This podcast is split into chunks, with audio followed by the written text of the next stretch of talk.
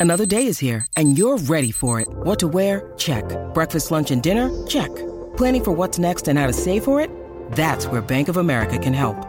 For your financial to-dos, Bank of America has experts ready to help get you closer to your goals. Get started at one of our local financial centers or 24-7 in our mobile banking app. Find a location near you at bankofamerica.com slash talk to us. What would you like the power to do? Mobile banking requires downloading the app and is only available for select devices. Message and data rates may apply. Bank of America and a member FDIC. At Evernorth Health Services, we believe costs shouldn't get in the way of life-changing care. And we're doing everything in our power to make it possible. Behavioral health solutions that also keep your projections at their best? It's possible. Pharmacy benefits that benefit your bottom line? It's possible. Complex specialty care that cares about your ROI? It's possible. Because we're already doing it. All while saving businesses billions. That's Wonder made possible. Learn more at evernorth.com/wonder. You know, this Facebook Instagram version of our lives where even in a pandemic, people still kind of they're not going to post a picture of themselves on Instagram where they're lying on the bathroom floor crying in the fetal position. You know, you right. hey everybody, I'm really depressed. I think that's that sort of some context to where I was and where a lot of people are at that point in their lives. Here's what helped me. Welcome back to the Art of Charm podcast, a show dedicated to helping you win at work, love, and life. We know you have what it takes to reach your full potential, and every week we share with you interviews and strategies to help you develop the right social skills and mindsets to succeed. You shouldn't have to settle for anything less than extraordinary. We've invited some of the best mentors in the world to share their X factors to help you become more confident, create fulfilling relationships, and unlock hidden opportunities within your network. I'm AJ. And I'm Johnny. Now, not only have we been doing this podcast with great tips, scientifically proven social strategies, and amazing guests, we've also been delivering live and online advanced emotional intelligence training programs for over a decade.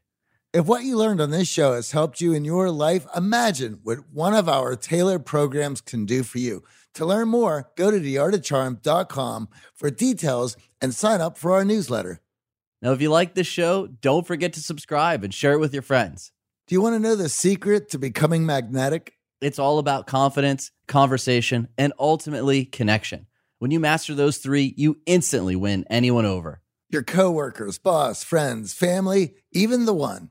Building confidence is all about the right mindsets. Mastering conversation, unlocking your listening skills, and instantly connecting with someone is all about recognizing emotional bids we launched the Communication Accelerator to supercharge your social skills and confidence in less than 30 days.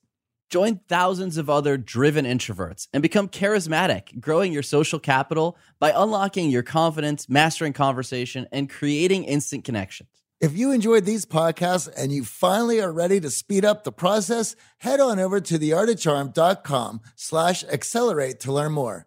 Theartofcharm.com slash accelerate. Now, thank you everyone for tuning in. Let's kick off the show. Today, we have none other than Guy Raz. He's one of the most successful podcasters out there. Guy is the host and co creator of three NPR programs. Over 14 million people listen to his TED Radio Hour and How I Built This each and every month. He's the co creator and co host of NPR's first ever podcast for kids, Wow in the World. And in 2017, he became the first person ever to have three shows in the top 20 in iTunes. His new book, How I Built This The Unexpected Path to Success from the World's Most Inspiring Entrepreneurs, is coming out on the 15th of September, and we loved it. Now, what we love most about his book and his podcast of the same name is they're not only about hacks to success, but about humility, purpose, and vulnerability. And before we're geeking out any more about Guy, let's kick off the show. Welcome to the show, Guy. We're so excited to get vulnerable with you and learn a little bit more about your podcasting journey. Johnny and I are huge fans of the show, How I Built This, and we really enjoyed the book, How I Built This, as well. Thanks, guys. It's great to be here. And I hope we don't get too vulnerable because I'm in a really vulnerable place between the fires and the pandemic and environmental degradation, political unrest. Woo. Well, we're what a year. So you mean you're in California? Yeah. In 2020. yes. Exactly. Now, you've been a radio journalist and even a wartime correspondent for a long time, and now you're one of the most recognized and successful podcasters in the world. What set you on the path to becoming a podcaster? You know, it's funny. I mean, it was only, I would say it's only in the last like two or three years when that description didn't kind of like momentarily jar me. I always thought of myself as a radio person because I started out in radio. Because of the podcasting boom, um, what I've always been doing is kind of the definition has changed, right? But the the actual thing that I do hasn't really changed. So it's only in the last couple of years where I've actually thought, yeah, you know, I've really kind of embraced this. I, I remember talking with Casey Neistat about him being described as a YouTuber rather than a filmmaker, and at first people sort of use that phrase in a kind of a, a, pejorative way, like, oh, he's just a YouTuber. But that's how he describes himself now because he's it, it's actually some of the best filmmakers are YouTubers. And so for me, it really began in radio. You know, I started out as a as a radio reporter, started at the bottom, and I worked as a radio reporter most of my early career, um, and eventually became a radio anchor, news anchor on NPR of a news program.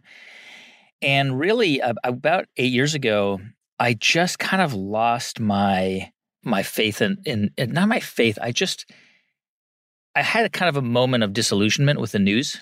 I really felt like I needed to make a better contribution to the world in, in a small way. Um, and I didn't feel like I was doing that in news. I felt like um, even though we were covering important things, and I'm really proud of the work I was able to do, and I, I got to cover stories around the world and cover four wars and live in countries and meet incredible people, I felt like people were even more polarized at that time than when I started. And so I I kind of my journey into kind of podcasting was really leaving the news side of of what I did and starting to create programs that dealt with human behavior and human experiences that were more universal, that weren't about like up to the minute, you know, this is happening now, this is happening now, that's happening tomorrow. And it began with TED Radio Hour, a show that that I, I helped uh, launch in in 2013. Really, the idea behind that show was can we make a show where every single episode can be heard now or in five years or in 10 years and it will still be relevant? Can these be evergreen programs that are designed to stand the test of time? And that was the beginning. And that sort of has taken me to where I am today, proudly a podcaster.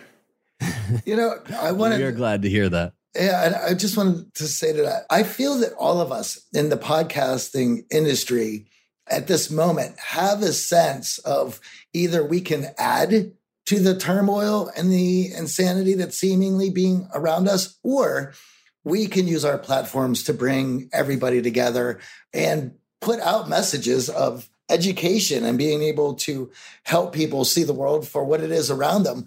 Because I think a lot of people are finding the news to be agenda driven and divisive at this time.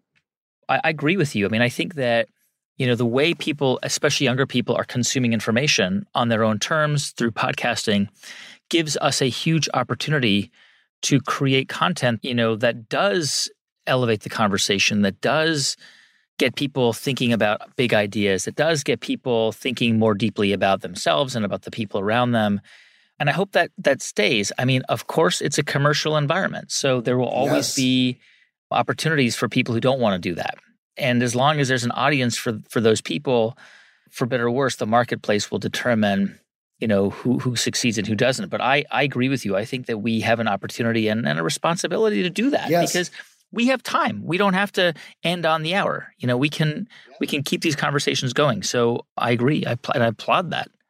And what drew you to successful entrepreneurs as a way to have those timeless conversations? You know, it's funny. I, I just um I just got off um a call with the founders of Wayfair. They were on my show on how I built this three years ago. Uh, Niraj Shah and Steve Conine, and they had zero passion about furniture. They couldn't care less about furniture when they started out. Now they do. They have a tremendous interest in furniture, but they really they didn't care about it. They didn't know much about it.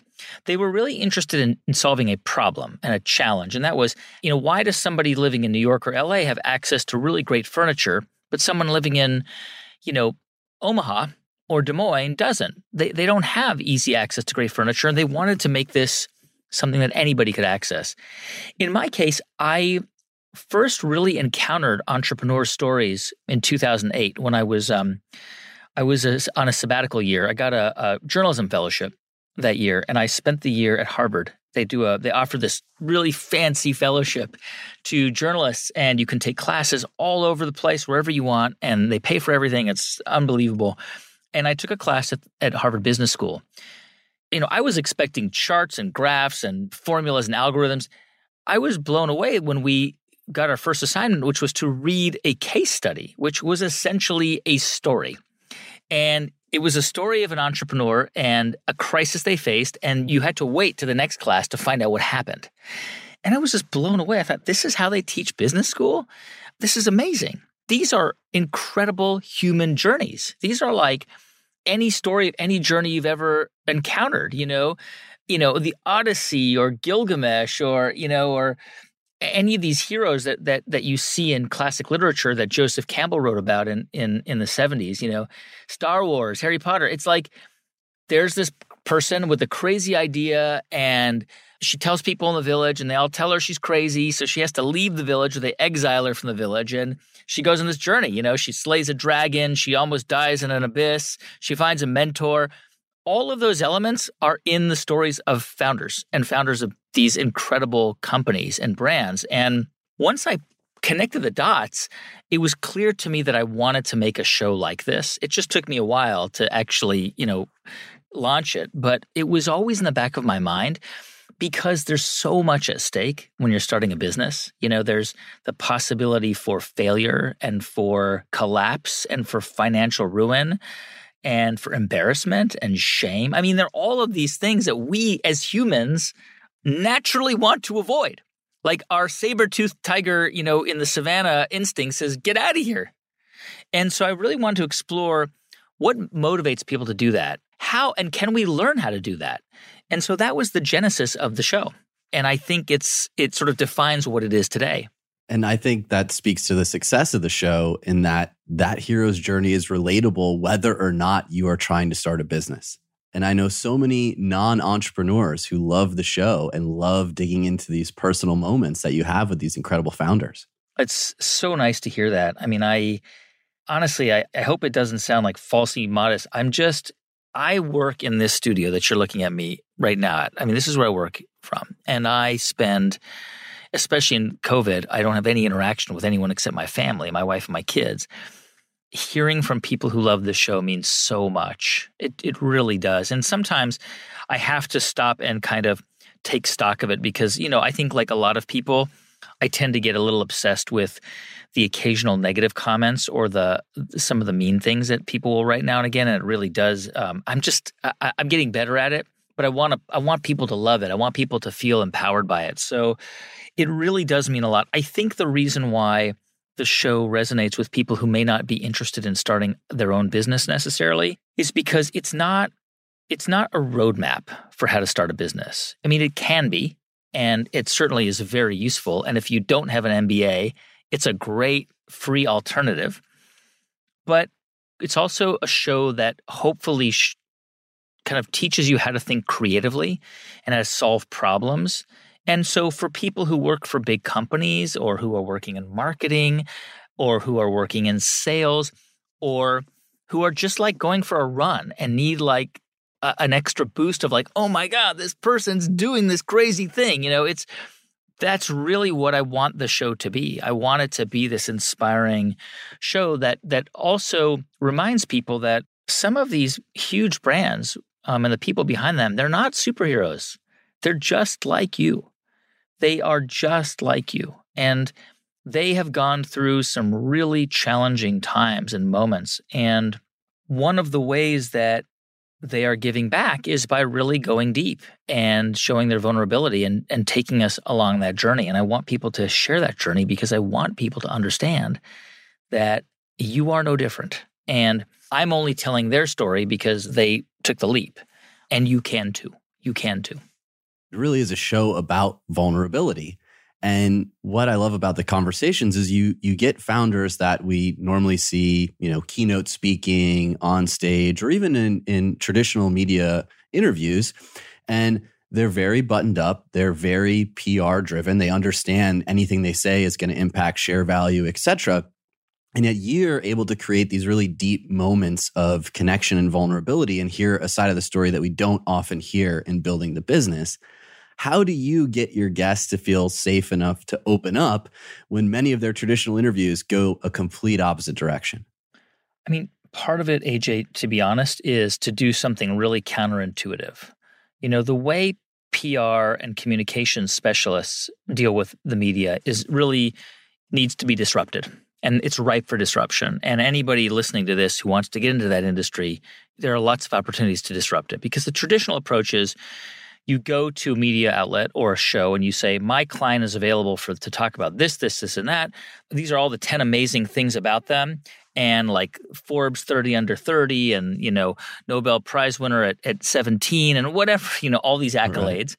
And they're pitching by and large in an old school way. The morning network news shows that we're we're going to give them 4 minutes or 3 minutes, right? It's very different now, especially with podcasts and that's I am not looking to have somebody come on for an hour and just talk about all their successes. Not because I'm not proud of them and I want to cheer them on. It's just boring. Who wants to hear about somebody's success for an hour? It's not that interesting. What you want to do is you want to hear from somebody who has achieved success, but you want to hear about the failures that they experienced along the way because that's when you actually learn. Over the last 17 years, we have launched our fair share of online courses, coaching programs, and finding the right platform has always been a challenge. They say if you do what you love, you never work a day in your life. But if you're an entrepreneur, you know the hard work that comes with it. That's why you need Kajabi. Kajabi makes it easy to run your entire online business from one platform so you can focus on what you love creating. Kajabi is the ultimate all in one platform that helps creators and entrepreneurs build successful online businesses by unlocking predictable recurring revenue. No matter your niche, Kajabi makes it easy to turn your skills, passions, and experiences into enriching online courses, exclusive membership sites, subscription podcasts, thriving communities, personalized coaching, and more. The best part Kajabi doesn't cut into your revenue because everything is owned and controlled by you. So keep 100% of what you earn. And with Kajabi, you also get robust analytics, easy payment options, email marketing tools, and customizable website templates, all built in. You don't even need a huge audience to make sustainable income. There are thousands of creators on Kajabi making six and seven figures with less than 50,000 followers. Right now, Kajabi is offering a free 30-day trial to start your business if you go to kajabi.com slash charm. That's K-A-J-A-B-I dot com slash charm. Go to kajabi.com slash charm and join the creators and entrepreneurs who have made over $7 billion. This episode is brought to you by La Quinta by Wyndham.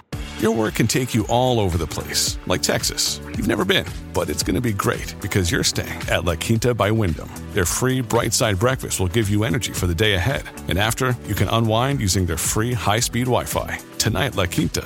Tomorrow, you shine. Book your stay today at lq.com.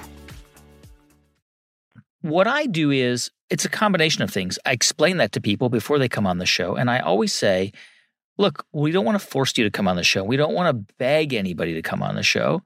We want you to come on the show with a sense of generosity. And we want you to come on the show knowing that what you're doing is a is a public service. We, you know, we don't charge for the show. It's a public radio program.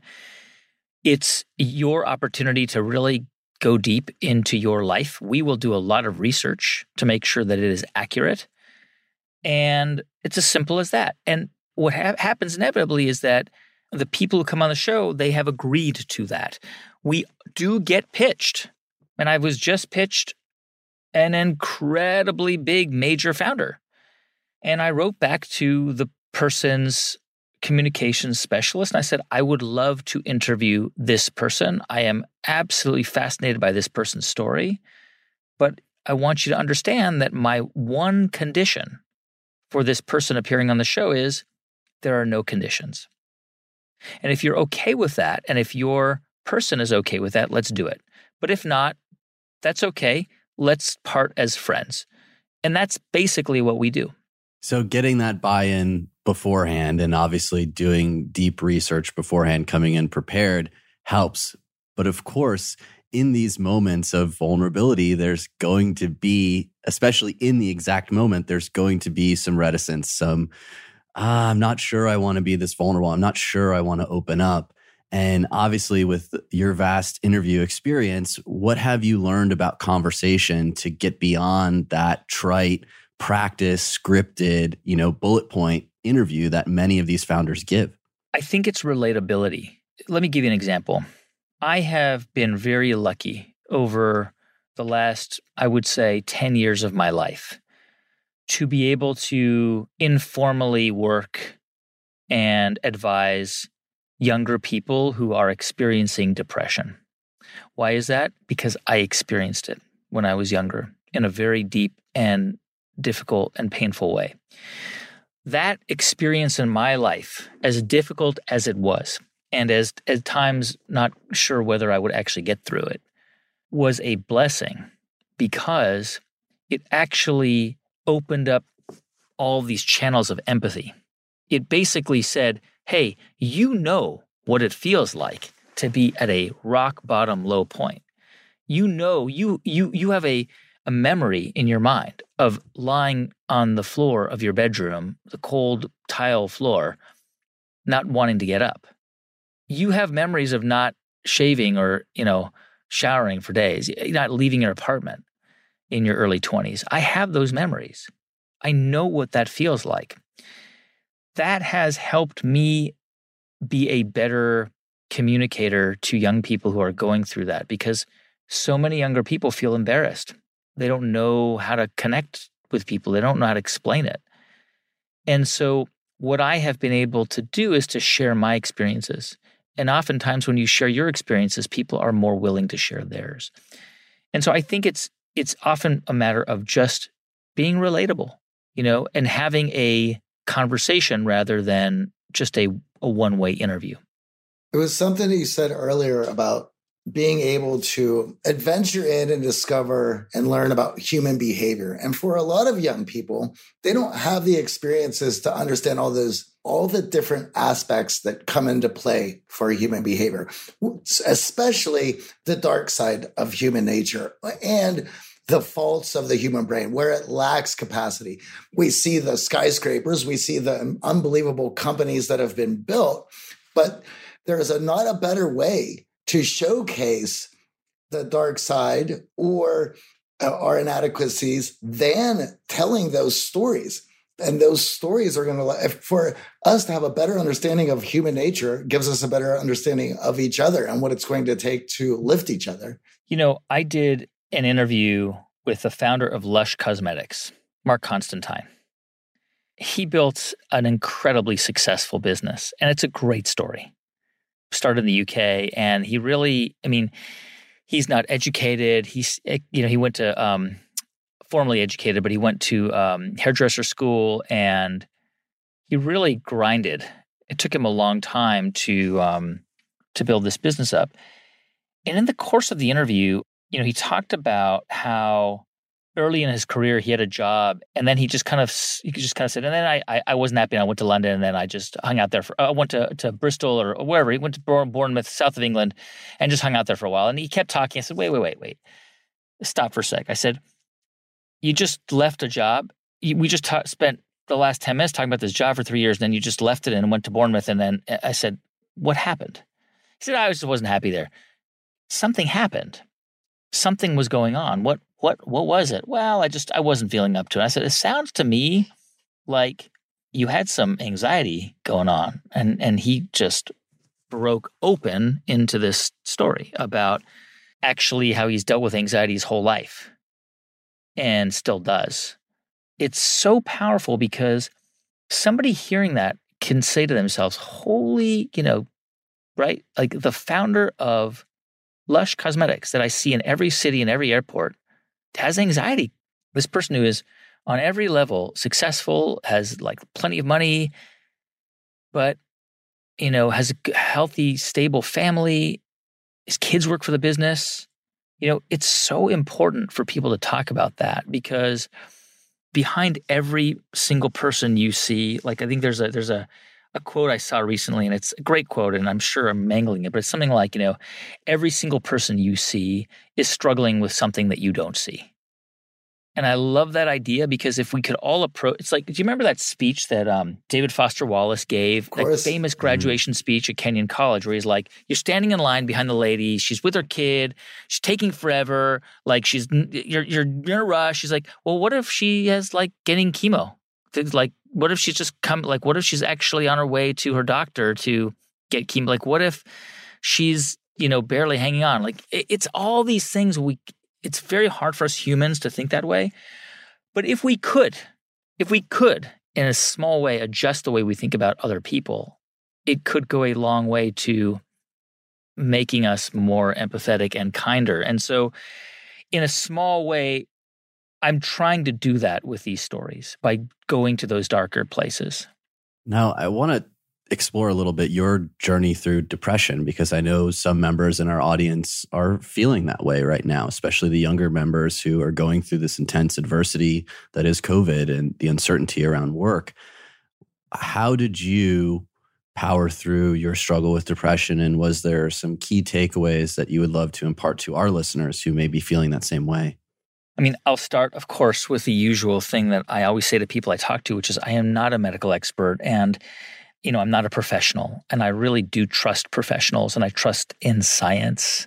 Look, I grew up in a in a family where you know where mental health was not seen as a serious thing. This is not abnormal. A lot of people probably have that experience where when you're when you get the flu or or you you know you get bronchitis, that's an illness. But when you are feeling depressed, that's just self-indulgence, right? What do you have to be sad about? I understand where that comes from, certainly from my parents' generation who were born shortly after World War II and and immigrated to America and had to contend with a lot of challenges. Like, what do you have to be sad about? You've everything. You know, we had nothing. I understand that.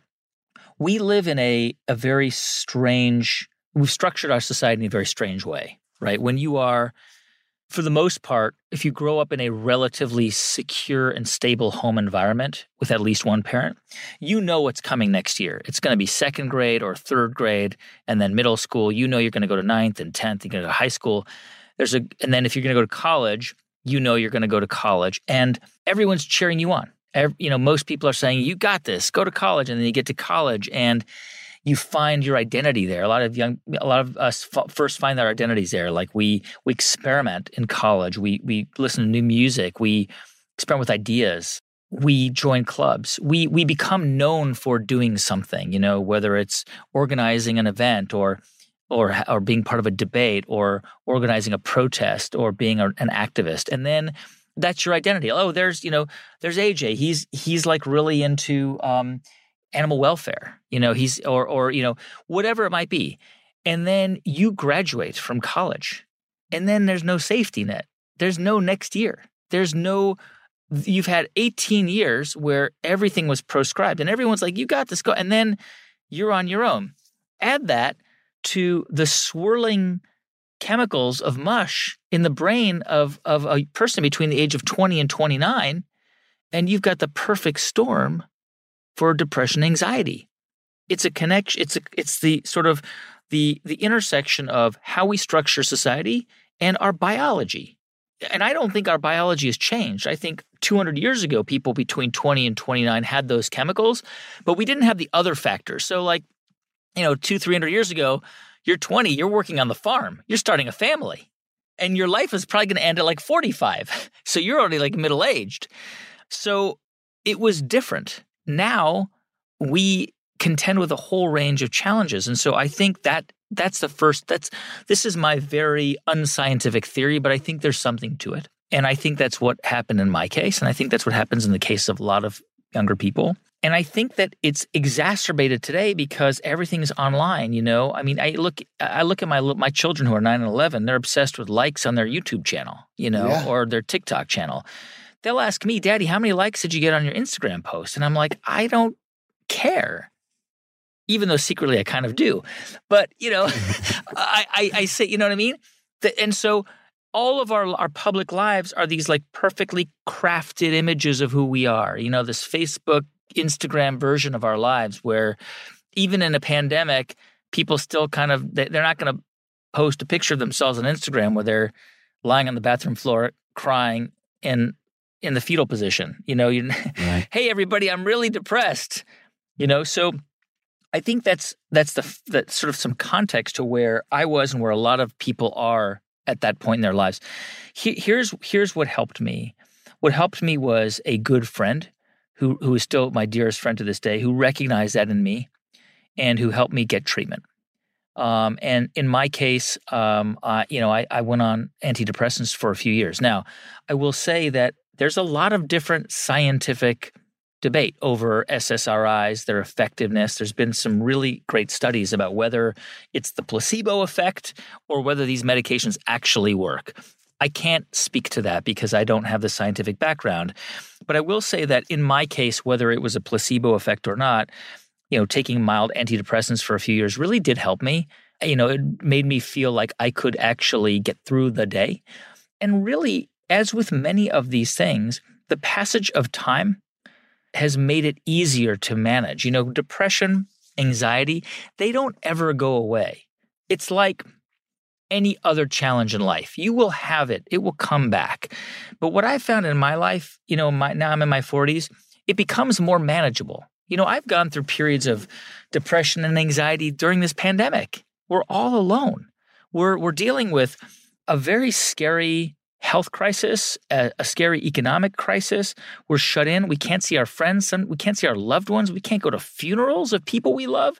There's environmental catastrophes, hurricanes and wildfires and crazy storms. And here we are. I mean, it's a scary time, and we're living in a really politically fraught moment. What I find is that as I've gotten older, it's become more manageable. So when these things happen, they happen. I can recognize them and I can do things now that really do help me. I mean, the reality is, and I, am going on so long. I'm sorry, guys. Not at all. You didn't know that I'm I'm an endless talker, so forgive me. but what I find is that now there are some very simple and obvious tricks that we all know. We all know. It's there's no secret to happiness. The secret to happiness is exercise. Make sure to find time for yourself whether that's meditation or reading. Try your best to think about things you're grateful for and, you know, try to eat well. And, you know, there's a better chance that you will be okay. And in my case, I try to do those things. It's not always easy. Um, right. but but now that that I'm older, I can recognize the signs when it comes on, and so it it makes it more manageable for me to to take action the three things that that you brought up there the eating healthy make sure you're getting exercise getting proper sleep and being cognizant of, of your mood swings and triggers and things that might bring on that anxiety for any of our clients anytime that they come in the, one of the, the first things that we're having them look at are those three things. I think those things have somehow gotten lost in, in the shuffle with all the technology that we have where they're not that sexy to talk about. They're not that fun. Who wants to talk about counting macros? That's what you have to do to be happy, but it those things set up put together a foundation that allows you to enjoy and maximize your enjoyment for the for the rest of the day, for for everything else that comes along, and helps you manage anything that comes along that is going to trigger you, that is going to cause depression or anxiety. And I think you brought up something that you know many of us don't even realize. And when we take a look back at history you know 200 years ago there was comparison certainly but not to the degree that there is now. Everything is quantifiable from likes to going on zillow to seeing your neighbor's square footage down to the last foot. Like everything is quantified as technology has continued to grow into a bigger part of our lives. And i think that's certainly driving a lot of the anxiety that we're feeling because there's more choices than ever there's more uncertainty it feels like than ever. And there's that concern what if i make the wrong choice? And i just want to go into that initial decision or discussion and conversation around actually seeking professional help because I think a lot of people view that as a difficult choice and view it almost as a weakness if I have to seek someone else to solve this for myself. And obviously, that conversation that you had with your friend encouraged you to take that step. And we talked about the result of that. But what was it like in that moment initially of like even thinking about, hey, I need some help in this matter? Very hard very, very hard because I had no experience with it. and I was embarrassed. I, you know, even to the point where I was like, God, what if somebody saw me in the waiting room that knew me? You know, what if, um, what if I ran into, you know, things like that. And really, it was a matter of just coming to the realization that I had to. I, I had to, or else it would get things get bad, really bad, much, much worse. But it is really important to to try and talk to people about it and see if you can get people who you trust who can help you because that is key. I mean, there's a real sense of of loneliness and isolation that, and it can get worse in in the midst of a depression and that can exacerbate it. It's like this it's like a a, a kind of a, a a repeat cycle. Once it starts, it's just it gets worse and worse. And so it's really important to kind of break out of that by talking to people and by finding people that you you trust that you can just talk to them about it. And certainly there is risk involved. And you talked about calculating that risk. What if I see someone I know in the waiting room? How is this going to impact me? And I think a big part of the lessons in your book talks about the risk that entrepreneurs are willing to take. And for many of us, those risks are too great. The leap is too big. And we look up and aspire to be a better risk taker. But what have you learned about the risk part of the equation and succeeding with a business idea that is risky? Well, I mean, here's the thing, right? There's the, the adage that without risk, there's no reward. And to some extent, and to a large extent, that's true. You do have to take some risk in life if you're going to be rewarded. And, and it could be something like the risk of going to that party and meeting that person who's going to change your life. Or it could be the risk of agreeing to have lunch with a with a person who becomes hugely important. I mean, risk doesn't mean taking going to the bank, withdrawing all of your money and putting it on, you know, on, on number 9 on the roulette table. That's not risk. That's that's stupidity, right? risk is pushing yourself out of your comfort zone, but you can do it safely. So for example, in the book I talk about Jim Koch. Jim Koch founded Boston beer company Sam Adams. He had this very safe, stable job at Boston Consulting Group, but he wasn't happy. He, he was making a lot of money. He had kids, he had a mortgage, but he was really deeply unhappy. He felt like he needed he needed to build something himself. But he was scared to do it. He was scared to leave all of those comforts and that stability. So he did it slowly. You know, on nights and weekends, he kind of started to plot out what a beer company would look like until he really had a a working plan in place. It was still risky and he saved his money and he didn't burn his bridges. So when he went to his bosses and said he was leaving, he made sure that they said, "Listen, if you need to come back, we'd love to have you back." And he went and he started this business and it it was a slow burn. It took him a couple of years before he got to profitability. Today it's the biggest craft brewer beer in the in, in the country. Um, and his family really doubted him. You know, I think his family doubted him. His dad doubted him. His dad said, "Are you nuts?" You know, and that's important. Is that is that that was a risk, but he mitigated the risk. You know, almost every entrepreneur, almost every single one I've interviewed, they mitigate their risks. They the stakes are high, yes, but the biggest risk that pretty much every entrepreneur takes is the risk of just feeling bad about failing. You know, most of the time they do it in such a way where they can recover from it. You know, they can go back to a job or they don't spend all of their money on it. You know, they they they seek out outside funding. Um, but by and large, risk is is an inherent part of the game. You know, but but really, it's how we define risk. Risk is not jumping out of an airplane with, without a parachute. Risk is pushing yourself out of your comfort zone is saying to yourself, you know what? I can actually do this. I can start a business. Because a lot of us don't think of ourselves that way. We don't think of ourselves as entrepreneurs. We think that guy's an entrepreneur or that person is. I'm just, you know, I, I work for a company or I, you know, I'm a, a lawyer or whatever it is I am. But the reality is that there is no real difference between the people who start businesses and the people who don't. I mean, the only difference is, is that they do the people who start businesses do. They they they make they make the leap. Everybody listening to this, okay, or watching this has had a great idea. Every, I guarantee you, every person watching this has been in line at a coffee house or whatever, you know, and saw some inefficiency and thought, "I wish that they had this." Or you're you're you know, you're like in some store and you're looking at I don't know, a rack of jeans and you're like, I wish that they organized it or they had this or it was like this. Those are all business ideas. Those are all problems that probably need to be solved. I also guarantee you that people watching this have had ideas in their minds that they thought somebody needs to solve this and and it has been solved now. Like, you know, a year or two later, they're in Walmart and like, "Oh my god, that was my idea 5 years ago. Somebody's done this." Well, the answer is you can do it. You can do it. You just have to take a little bit of risk, but you have to mitigate the risk on the path to solving that problem. That brings up the other R that in our entrepreneurial journey, I have weighed more, which is regret. And what you speak of, of having that great idea and watching someone else turn it into a success and have that ability, that chance to take the leap, but not. You know, when we look back over time, that regret is far scarier to me than the risk, especially when you're taking the steps to mitigate it.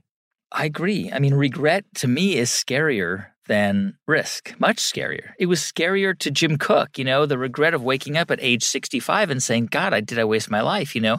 The fact of the matter is, you can do this. And, and the other thing I would say is, you can do this at any phase in your life. I mean, the, the there's a myth about entrepreneurs that they're all in their early 20s eating ramen and living in group houses. The fact of the matter is, the average business in America, the average first time entrepreneur is 40 years old. That means that half are over 40 and half are under 40. I mean, one of the craziest stories we did on how I built this was Bob's Bob's Red Mill. Bob's Red Mill make is one of the biggest producers of flours and grains and you know you go to the grocery store there's a whole section of Bob's Red Mill. He started that at age 53. He was broke.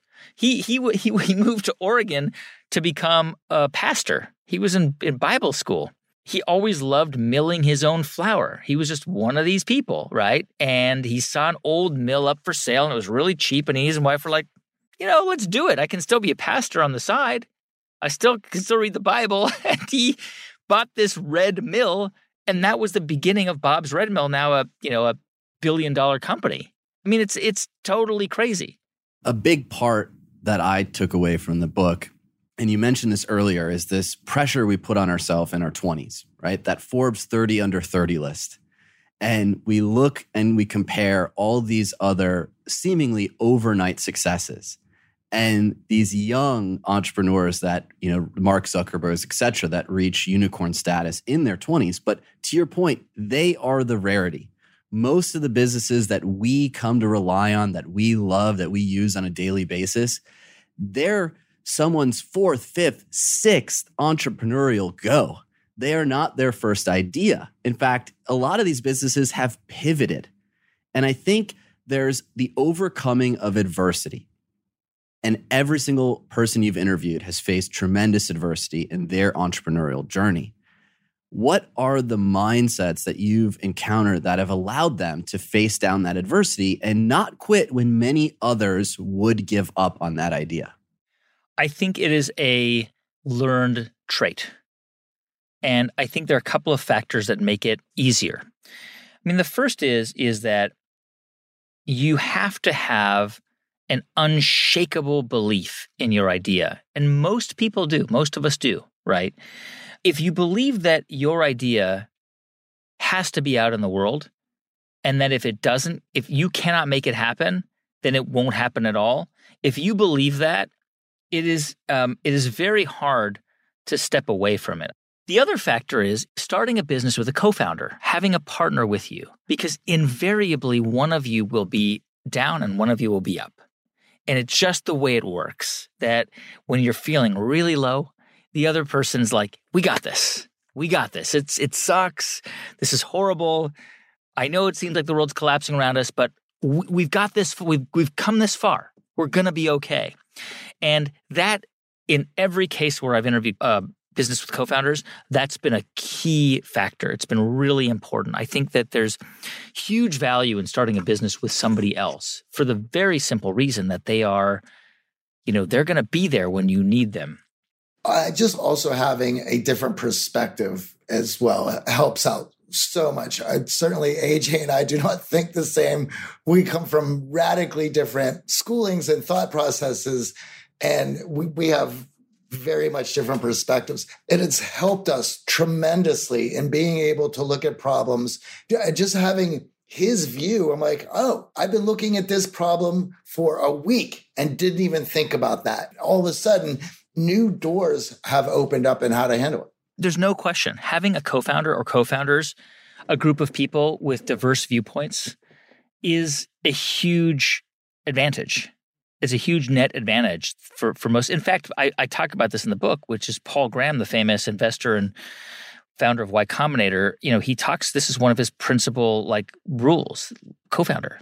You know, he looks for companies with a co-founder, and I, I think that's super super crucial. But you know, on this idea of resilience and perseverance, it takes a lot of work. It's very hard. You know, it's very easy to give up. What's hard is to keep going what I've learned from all of these entrepreneurs is early on in their careers or early on in their journeys, whether they started in their 20s or in their 40s, they had some experience in their life that exposed them to rejection, a lot of rejection. And that experience of being exposed to rejection actually steeled themselves, gave them an extra layer of, of, of, skin to deal with and absorb all of the rejection that they that they would then face building the business and sustaining the business because building a business is basically a journey of rejection. A lot of people yeah. will say, This cannot be done. I'm not going to give you money. Who's going to give you money? This is stupid. Or they might be polite and just say, No, I'm not interested. But you will hear that a lot. You know, I want to sell you my product. No, I'm not interested. You have to be able to withstand the no's because eventually those no's will turn to yeses. And that's super crucial. And a lot of people who are who have built successful businesses started out in sales. Because if you are selling something door to door over the phone, inevitably you will hear no. And a lot of young people say, ask me, younger people say, what should I do when I leave college? And I say, go get a job in sales for a year or two. Just go get a job in sales and have a bunch of people tell you to get off their property. Because that will help you when it comes time for you to actually have the nerve and the strength to build a business for myself, it, it, was I was in the music business before I had gotten involved and with AJ in building the Art of Charm, and the amount of defeats or driving eight hours to a gig only for five people to be in the room when you've been having your hopes being built up for that eight hour trip or sending out all of your records uh, for somebody to listen to and spending all of your time trying to promote a show in your hometown to have your three friends show up and they go, eh, it's all right. Like it's certainly, but as awful as all that might sound, you're absolutely right because it has helped me in tremendous respects to putting out content, feeling okay about it, not second guessing, not sitting on it, terrified to put it out. Because if I, I had already gotten used to criticism so in my in my 20s through just performing. I feel many of these business success stories that we're talking about here come down to relationships and your ability to build relationships, whether it's finding a VC to invest in your idea, finding team members to join that culture and, and work for you, opportunities to partner and find that co founder, even just networking to grow your brand. And what are your tips when it comes to connecting and building relationships that lead to success in your life? You know, I think in terms of finding a co-founder, it's mm. really, and we talk about this a lot on the show. And I ask co-founders this question, like, what is it about the other person that that attracted you? And invariably, you get the same version of this answer, which is they they had just different skill sets and interests. I mean, I liked them. I, I I knew I could get along with them. Like we we just there was chemistry, but more importantly, we were just interested in different things. And I love that idea because we're naturally attracted to people who are interested in the same things. You know, whether if you're in the music industry, you're going to hang out with music industry people. If you're in, you know, sports and whatever it is, right? A lot of journalists hang out with journalists. I really encourage people to do what they can, everything they can to seek out not just people, but also ideas that they're not naturally attracted to. You know, I try to, and I don't always do this well, but I really do try to force myself to read things that I wouldn't normally go to. You know, if I'm reading like a journal or a magazine, like, and there's an article about, you know, some some article about politics, I, I'm interested in it. I want to read it. But if there's an article about like a poet or poetry, I will read it. I don't I don't always understand it. I don't always love it, but I I try and expose myself to different ideas. And one of the, the the the ways we do it on the show is by talking to people from industries that I'm not naturally knowledgeable about or that interested in. We do a lot of cosmetics. You know, I don't wear cosmetics. I'm not naturally interested in them, but I have become interested in cosmetics over the years because I've learned about the business and the industry, and it is endlessly fascinating. It is fascinating. My feeling is is that if you can expose yourself to people and ideas that aren't normally in your wheelhouse, it's only going to work to your advantage. You will only benefit and gain from that. I agree so much. And I've felt this pattern in in a few interviews with co-founders and it was really expressed in the book the guys behind method you know you have an extrovert and an introvert and you kind of need that balance of okay someone is is going to go inside to problem solve and to figure out what's going on but also someone else needs to go outside and win people over and and use that extroversion to the business's advantage. Is that a pattern that you've seen in co-founders where they have that sort of opposite style in their communication? Yes 100% and also you know th- their preferences in that in that area. Like you know I, I i mean one of you guys is slightly more extroverted than the other one. I think johnny is more extroverted. You are spot on you you just it's your natural kind of com- comfort zone. You like to kind of be around people, and and AJ, you you know you takes you a little bit more time, right, to warm up to people, and I can tell that. I, I and that's how I'm actually an introverted person too. Even though I do this public job and I have live shows in in pre-COVID times, it's just my natural kind of you know state of state of being. I, I think that having and having those different you know those different personality traits are just hugely advantageous you know especially when you are you know not only building the business but presenting the business to people. Because you can always it's it's a constant balancing act you know. In a business there are always going to be times where one co-founder is going to be you're going to lean on that co-founder and the other times you're going to lean on the other one and back and forth. And having that balance and and that ability to kind of lean a little bit more one way or the other is crucial. I mean, it's it, building a business is a marathon. It is a really long marathon. It doesn't end even once you've achieved flight. I mean, you guys have a business. Once you've achieved success, you don't just throw up. You know, you know, you're you're not just sitting in a vault of money and throwing it up in the air. It's really hard work. Once you hit cruising altitude, there's even more work to do. And exactly that definition of success changes. right? Correct. When we look back to what success was 15 years ago, we've far surpassed it, but we wouldn't call ourselves successful today because you're constantly reorienting to that new level of success. I agree. Now you you ask every guest whether luck or skill and hard work accounts for their success. And early on in my career, I would have jumped to say hard work. And it's the skills that set me apart. As we've gone longer in our entrepreneurial journey. And we like to joke, had nine lives already, and we've had co founders and lost co founders, all that process. I think luck is a very big part of our success. And I wonder what you've learned about luck versus skill in the pursuit of success and asking all of your guests that question. I mean, I know it's a binary question I ask, but r- the reality is I'm not looking for a, one or the other answer. And it doesn't have to be either of those things. It can be anything really. It's it's just kind of a, a device to give somebody a chance to reflect on their journey and why they think it happened. I think in every case for everybody, luck passes them by. There's some something that happens. You know, I, I was interviewing Jamie Siminoff, the founder of Ring, a couple weeks ago, and he told me a story about this moment in his in his entrepreneurial journey when he was at a really low point. His his his business Doorbot, which was the precursor to Ring, was doing really badly. They were close to bankruptcy. He was feeling like a failure. He had not really had any successful businesses yet. And a friend of his called him and said, Hey, I've got a friend. He's an entrepreneur. He's looking to talk to another entrepreneur about his business idea. Would you have lunch with him? You're the only entrepreneur I knew, no know. And Jamie was reluctant, but he's like, fine. And and and he goes and meets this guy and for lunch in Hollywood. he's just like not psyched about it. And mm-hmm. it's he's really it's annoying. And he goes to this lunch and the guy tells him his stupid idea, and Jamie's listening to it and he's being very friendly and he gives the guy advice and, and feedback and he's he's you know, he's doing his best best he can to be supportive and right before they leave the lunch, the guy's like, "Oh, what are you, what are you working on, by the way?" He's like, "Oh, it's nothing. It's just this this this doorbell that is like a video doorbell, but it's it's you know not really going anywhere." He's like, "That sounds like an amazing idea, dude. You should put that on Shark Tank." And he's like, "Well, yeah. I mean, everybody wants to go on Shark Tank. How many on Shark Tank?" He goes, "The guy goes, oh, my friend's a producer on it. I'll get you. I'll I'll get you his contact." that lunch changed his life.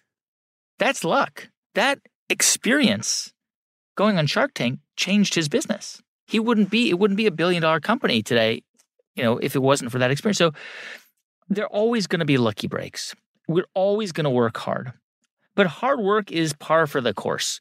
There is no business in history that wasn't built with hard work. Not a single one. And by the way, waiters and waitresses and construction workers and gardeners work a lot harder than people in offices. So hard work alone isn't enough to become successful it, it's a combination of hard work and luck and what how you what you choose to do with that luck. Absolutely. And we love to ask all of our guests, what is your X factor? So we think and believe that an X factor is when a mindset unlocks a skill set for you to see something in yourself that you didn't believe was possible to help you achieve success. My X factor is my developed skill of curiosity. I have chosen to be curious. I believe anybody can make that choice. I think curiosity is much more important and interesting than intelligence. I think it's much more valuable than intelligence. I think intelligence is overrated. I am curious because I I wake up and I choose to be curious. It's not always easy. Sometimes I'm exposing myself to things that are really boring, but that curiosity has enabled me to learn about things that I wouldn't know anything about. It's helped me to grow intellectually. It's helped me to be a better interviewer, to have better conversations, to be a better entrepreneur. And I think that is my X factor. And I think anybody can have that X factor if they choose it. It's just a choice. Well, that leads us to our weekly challenge. And I think many in our audience struggle with that curiosity component. When we talk about conversational concerns and issues and struggles, I think one of the bedrock foundational parts of any conversation is that curiosity. And if you're finding that conversations have awkward silence or you're stuck in boring small talk, it's in large part because you're not utilizing that skill of curiosity. So, how could we challenge our listeners to develop that skill like you developed it yourself? It's really, really easy. You just have to choose it. You just have to decide one day. I mean, think about this. Everybody watching this at one point in their lives was a child who would walk down the sidewalk and look at caterpillars and bugs and be endlessly fascinated by them. Would look at the stars and say, "Oh my god, how far is that? Can we go there?" You know, would would ask questions about the moon. When was the last time anybody watching this just stopped and looked at a star and said, my God, that's five light years away. We will never get there. That closest star, it'll take 20, 30,000 years to get there. You know, it's so simple. It's it, we all have it. We just we just stop engaging with it as we become older and more cynical and more, you know, focused on on the narrow things that we're we have to focus on. It's it's about reclaiming what we are born with. We are born with curiosity. Children from a very early age are born with. Go to any four year old they have they they're it's an endless litany of questions because because that's what that's how we're wired as humans. We are hardwired to be curious. And so it's just a matter of choosing to do it and choosing to reclaim it. It is as simple as that.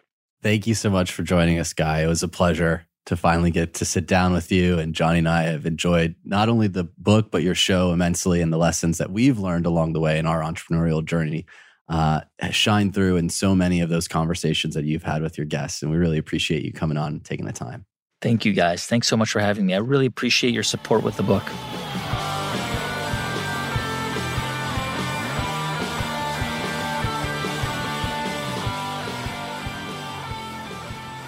All right, Johnny, you got a shout out for this week. Yes, this week it's going to go to Michael Penfold. He's a guitar player in England, and he had wrote to just tell us how much this show has helped him in his social life and getting him to that next level. Thank you very much for writing us, Michael. We really appreciate your listenership. I love hearing that, especially putting the skills from AOC into practice. Let us know. We're always excited to hear from you. You can send us your thoughts by going to theartofcharm.com slash questions. You can also email us, questions at theartofcharm.com, or find us on social media at The Art of Charm on Facebook, Instagram, or Twitter. Are you frustrated with boring small talk and conversations that go nowhere? Wonder if people like you? Searching for deeper connections in your life? Tired of settling for relationships and know you deserve more? Well, we've been there too. In fact, it was the reason we started this podcast over 15 years ago. As a recovering introvert, I know how frustrating boring small talk, awkward silences, and a lack of social confidence can be. Never feeling like you made the best impression or struggling to build the relationships you want. We've distilled our best lessons, simple frameworks, and scientifically proven strategies to rapidly improve your social skills and instantly build your social capital in less than 30 days. If you're ready to take it to the next level, head on over to theartofcharm.com slash accelerate. Join thousands of driven introverts and finally reach your untapped potential. Instantly improve your confidence and master conversation in our Communication Accelerator program. Theartofcharm.com slash accelerate. The Art of Charm podcast is produced by Michael Harold and Eric Montgomery. And until next week, I'm Johnny. I'm AJ. Have a great one.